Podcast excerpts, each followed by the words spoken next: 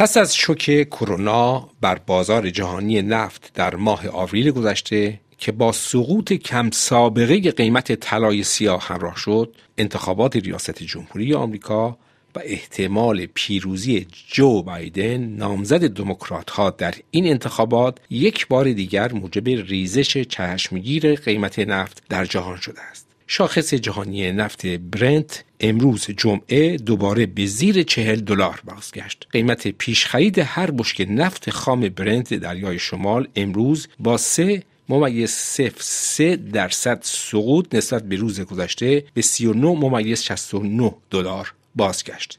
در همین حال قیمت پیش خرید هر بشکه نفت خام نیمه سنگین تگزاس WTI نیز سه ممیز 45 درصد امروز سقوط کرد و به سطح قیمت 37 ممیز 45 دلار رسید. در شرایطی که بالا رفتن تعداد مبتلایان به ویروس کرونا در اروپا و آمریکا آینده تقاضای جهانی نفت خام را در حاله ای از ابهام فرو برده پیروزی جو بایدن می‌تونه شوکی اضافی بر صنایع نفت و گاز شیل آمریکا ایجاد بکنه و بسیاری از تولید کنندگان نفت شیل آمریکا را با چالش های جدیدی روبرو بکنه. این شماره دنیای اقتصاد اقتصاد دنیا به تاثیرات احتمالی پیروزی جو بایدن نامزد دموکرات ها در آمریکا بر بازار جهانی نفت و خصوصا بر تولید نفت آمریکا اختصاص دارد. منوچهر تکین کارشناس بین المللی نفت و گاز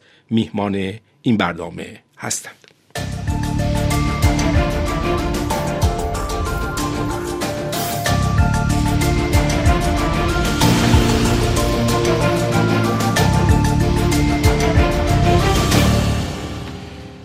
جناب تکین درود بر شما و سپاس از اینکه در این برنامه شرکت میفرمایید. من هم سلام و درود میدم خدمت شما و شنوندگان و با کمال میل.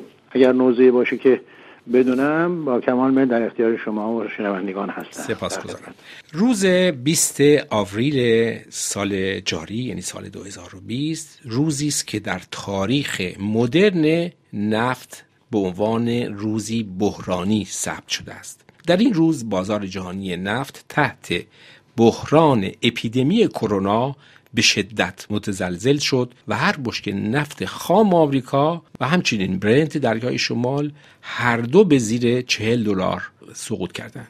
قیمت نفت اما به تدریج و در ماهای بعد قدری بالا رفت و بیش از چهل دلار تثبیت شد. ولی دوباره امروز کاهش یافته و قیمت هر بشک نفت خام آمریکا به حدود 37 دلار رسیده. در همین حال جو بایدن در برنامه های خود متعهد شده که طی دوره چهار سالی ریاست جمهوری خود مبلغ دو تریلیون دلار یعنی دو هزار میلیارد دلار برای ترمیم بهبود و ارتقای شرایط محیط زیست کشورش هزینه بکنه. بخشی از این هزینه صرف کاهش وابستگی به انرژی های فسیلی خواهد شد. جناب تکین با این سطح قیمتی یعنی 37 دلار و ورود احتمالی نامزد دموکرات ها به کاخ سفید شما آینده صنایع نفت و گاز شیل آمریکا را چگونه بررسی میفرمایید. ببینید علاوه بر اینکه بخوایم بحث ایشون رو بکنیم رئیس جمهور جدید اگر بیاد اصولا این افت قیمت اثر بزرگی گذاشت همونطور که شما هم فرمودید. چون صنایع شیل آمریکا یک حالت بورس داغ شده بود.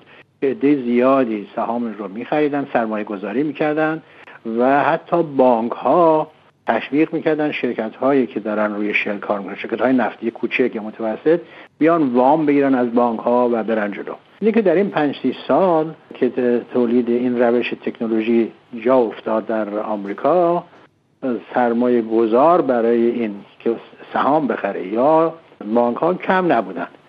که عجله بود و شرکت ها توسعه می‌دادن شرکت هایی که روی شل کار می‌کردن و تولید می‌رفت بالا. حتی قبل از اینکه قیمت نفت بیفته به دلیل کرونا که شما اشاره فرمودید عده شروع کرده بودن سوال کردن که این صحیح نیست و این شرکت های شیل اویل باید سودده باشن.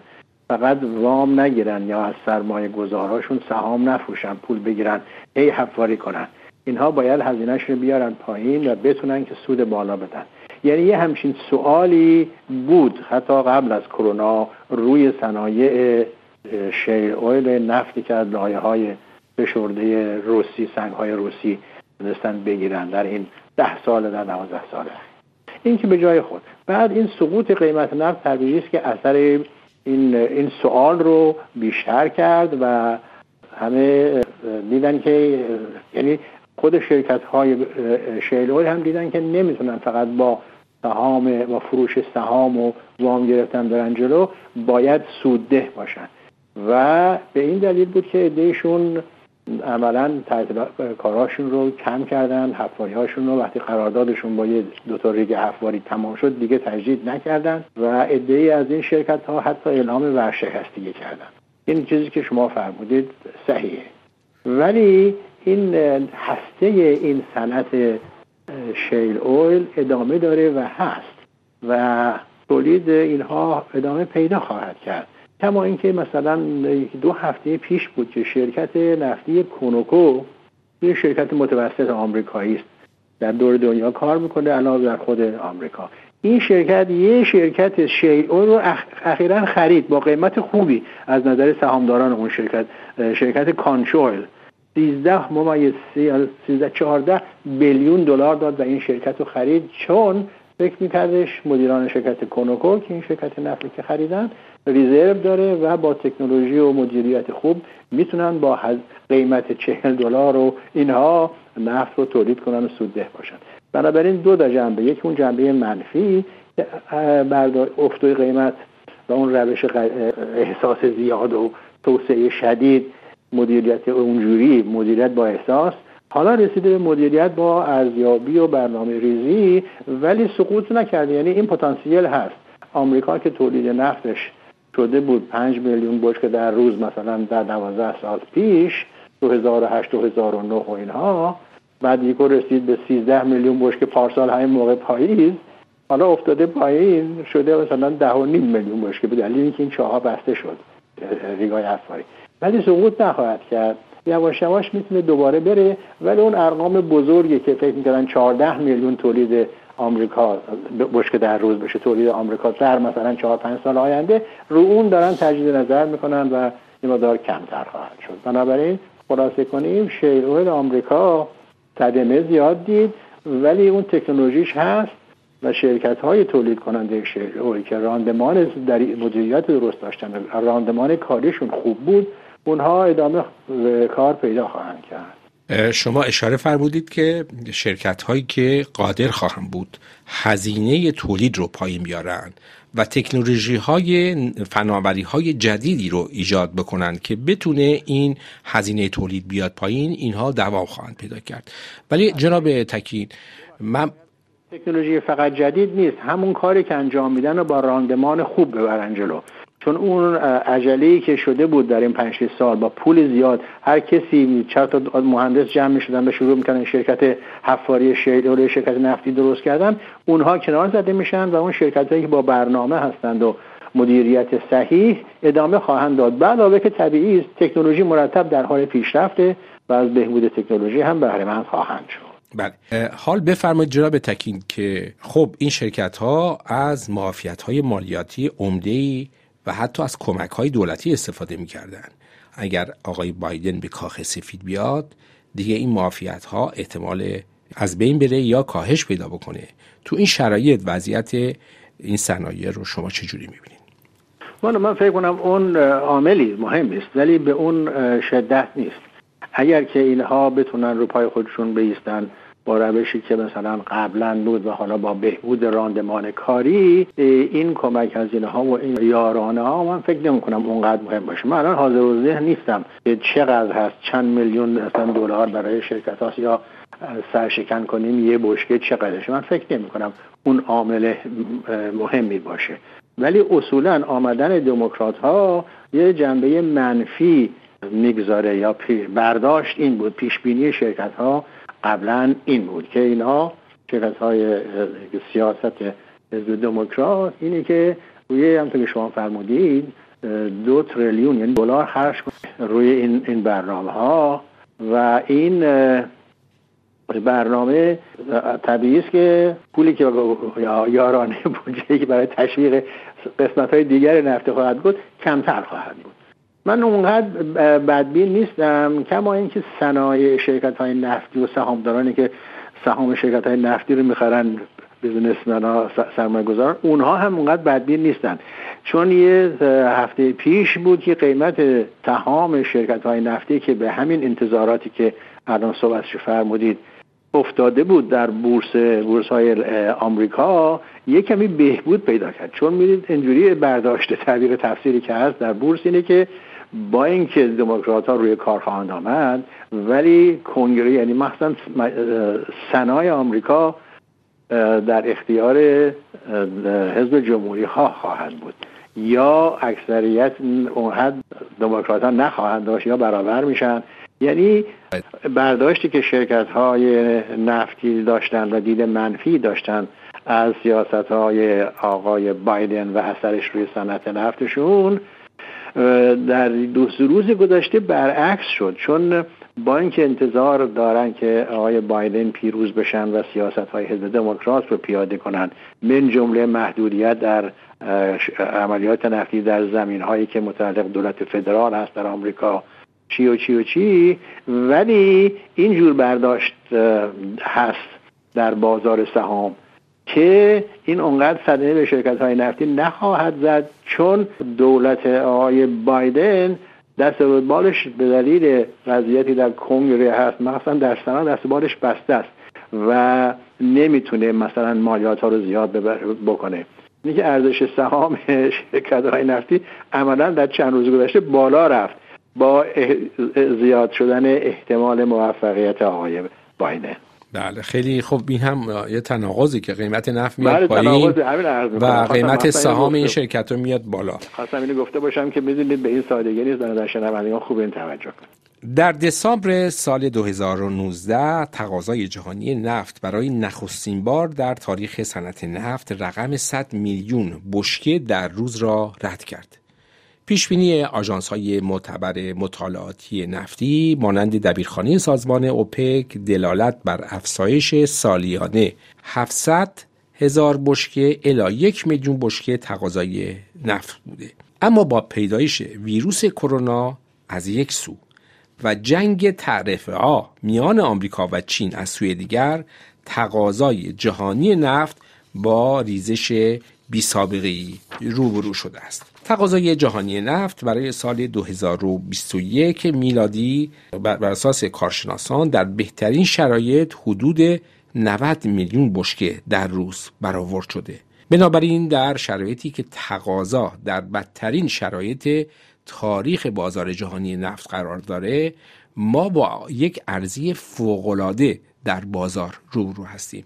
جناب تکین برای رسیدن به نظر شما برای رسیدن به یک نقطه تعادلی قیمت عرضه جهانی نفت باید به چه میزان کاهش پیدا بکنه که با تقاضا همخانی داشته باشه؟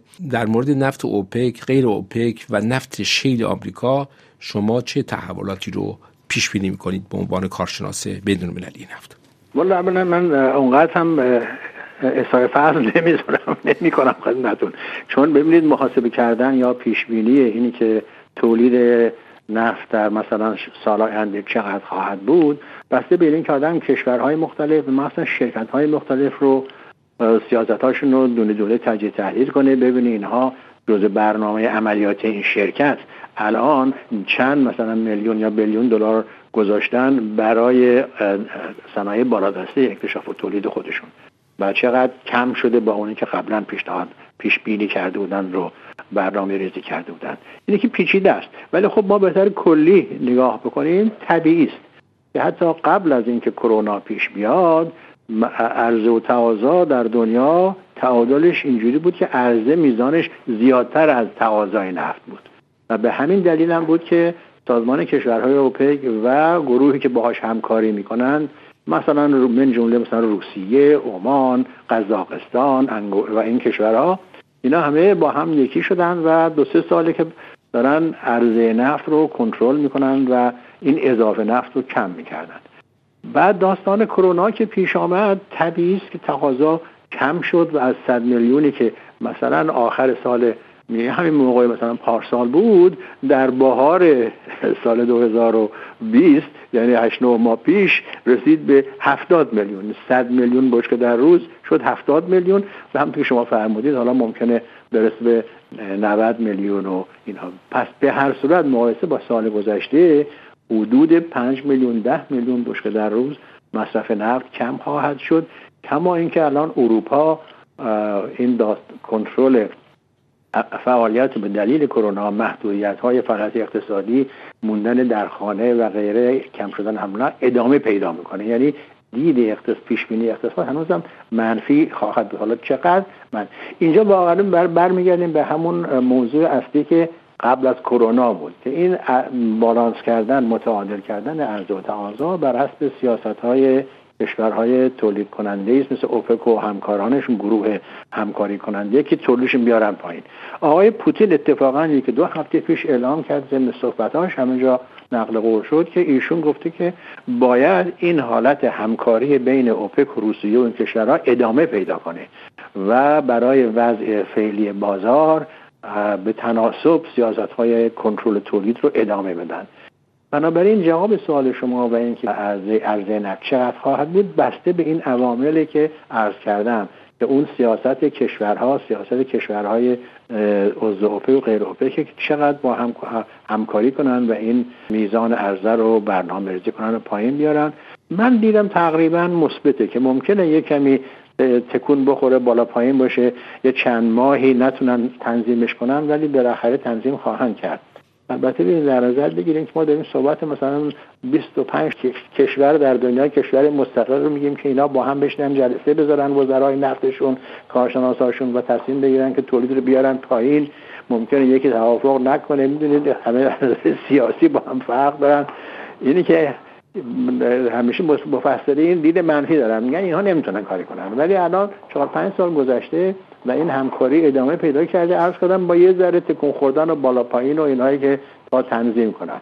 در جواب سوال شما دوباره تکرار کنم من دیدم مثبته که بالاخره این عرضه کنترل خواهد شد تقریبا.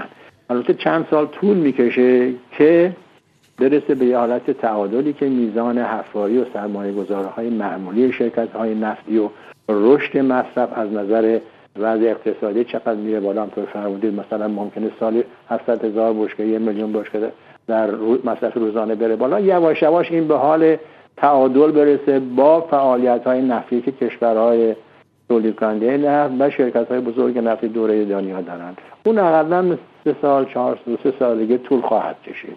تا اون موقع باید این برنامه ریزی کنترل توسط تولید کنندگان بزرگ اوپک و گروه همکارش باشه.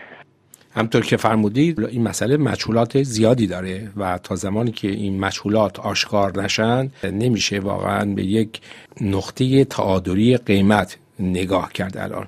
و احتمال داره که قیمت باز هم پایین بیاد و, و خیلی از فعالان صنعت که نمی‌تونن نظر قیمت تمام شده بالا دارن حذف بشن ممکنه یک کمی بالاتر بره ولی به هر صورت فاکتورهاش خیلی نامعلوم هستش. جناب تکین خیلی سپاسگزارم که وقت خودتون رو به ما دادید و در این گفتگو شرکت فرمودید. برای شنوندگان عزیز یادآور شوم که آقای منوچهر تکین کارشناس بین المللی نفت و گاز و انرژی هستند و مقیم شهر لندن.